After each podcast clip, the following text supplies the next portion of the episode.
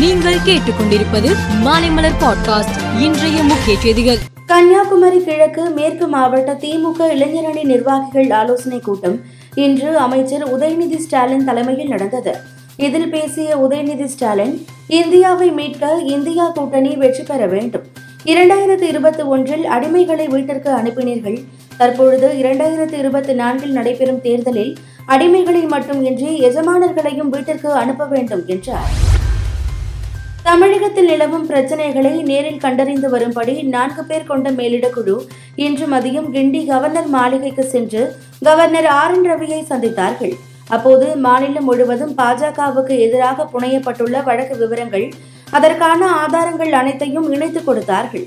மேலும் திமுகவினர் மீது புகார் கொடுத்தாலும் வழக்கு போடுவதில்லை என்றும் தங்கள் புகார் மீது உரிய நடவடிக்கை எடுக்க வேண்டும் என்றும் கவர்னரிடம் வலியுறுத்தினர். நாடு முழுவதும் ரோஜ்கர் மேளா திட்டத்தின் கீழ் பல்வேறு அரசு துறைகளில் பணியமர்த்தப்பட்ட சுமார் ஐம்பத்தோராயிரம் இளைஞர்களுக்கு பணி நியமன கடிதங்கள் வழங்கப்பட்டது. அப்போது பேசிய பிரதமர் மோடி பாரம்பரிய மற்றும் வளர்ந்து வரும் துறைகளான புதுப்பிக்கத்தக்க எரிசக்தி பாதுகாப்பு தொழில் மற்றும் ஆட்டோமேஷன் போன்றவற்றில் பாஜக அரசு வேலை வாய்ப்புகளை அதிகரித்து உள்ளது என்றார்.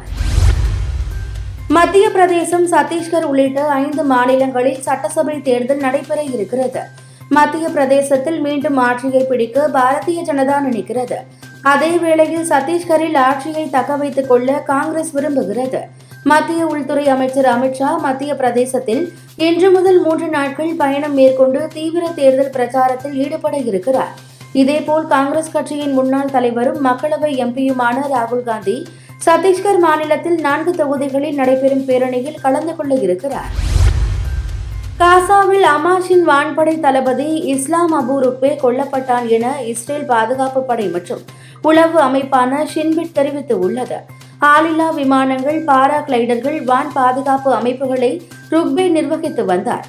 இஸ்ரேல் மீது கடந்த ஏழாம் தேதி அமாஷ் அமைப்பினர் நடத்திய தாக்குதலில் மூளையாக செயல்பட்டது ருக்பே என விசாரணையில் தெரிய வந்தது.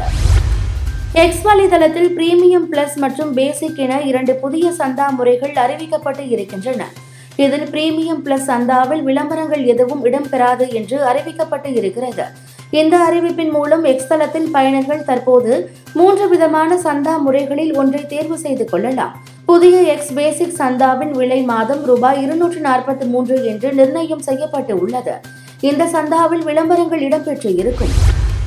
ஆசிய பாரா விளையாட்டு போட்டிகள் நடைபெற்றன. இதில் இந்தியா இருபத்தி ஒன்பது தங்கம் முப்பத்தோரு வெள்ளி ஐம்பத்தோரு வெண்கலத்துடன் நூற்று பதினோரு பதக்கங்கள் வென்று வரலாற்று சாதனை படைத்து உள்ளது. மேலும் பதக்கப்பட்டியலில் ஐந்தாவது இடத்தையும் பிடித்துள்ளது. மேலும் செய்திகளுக்கு மாலை மலர் பாட்காஸ்டை பாருங்கள்.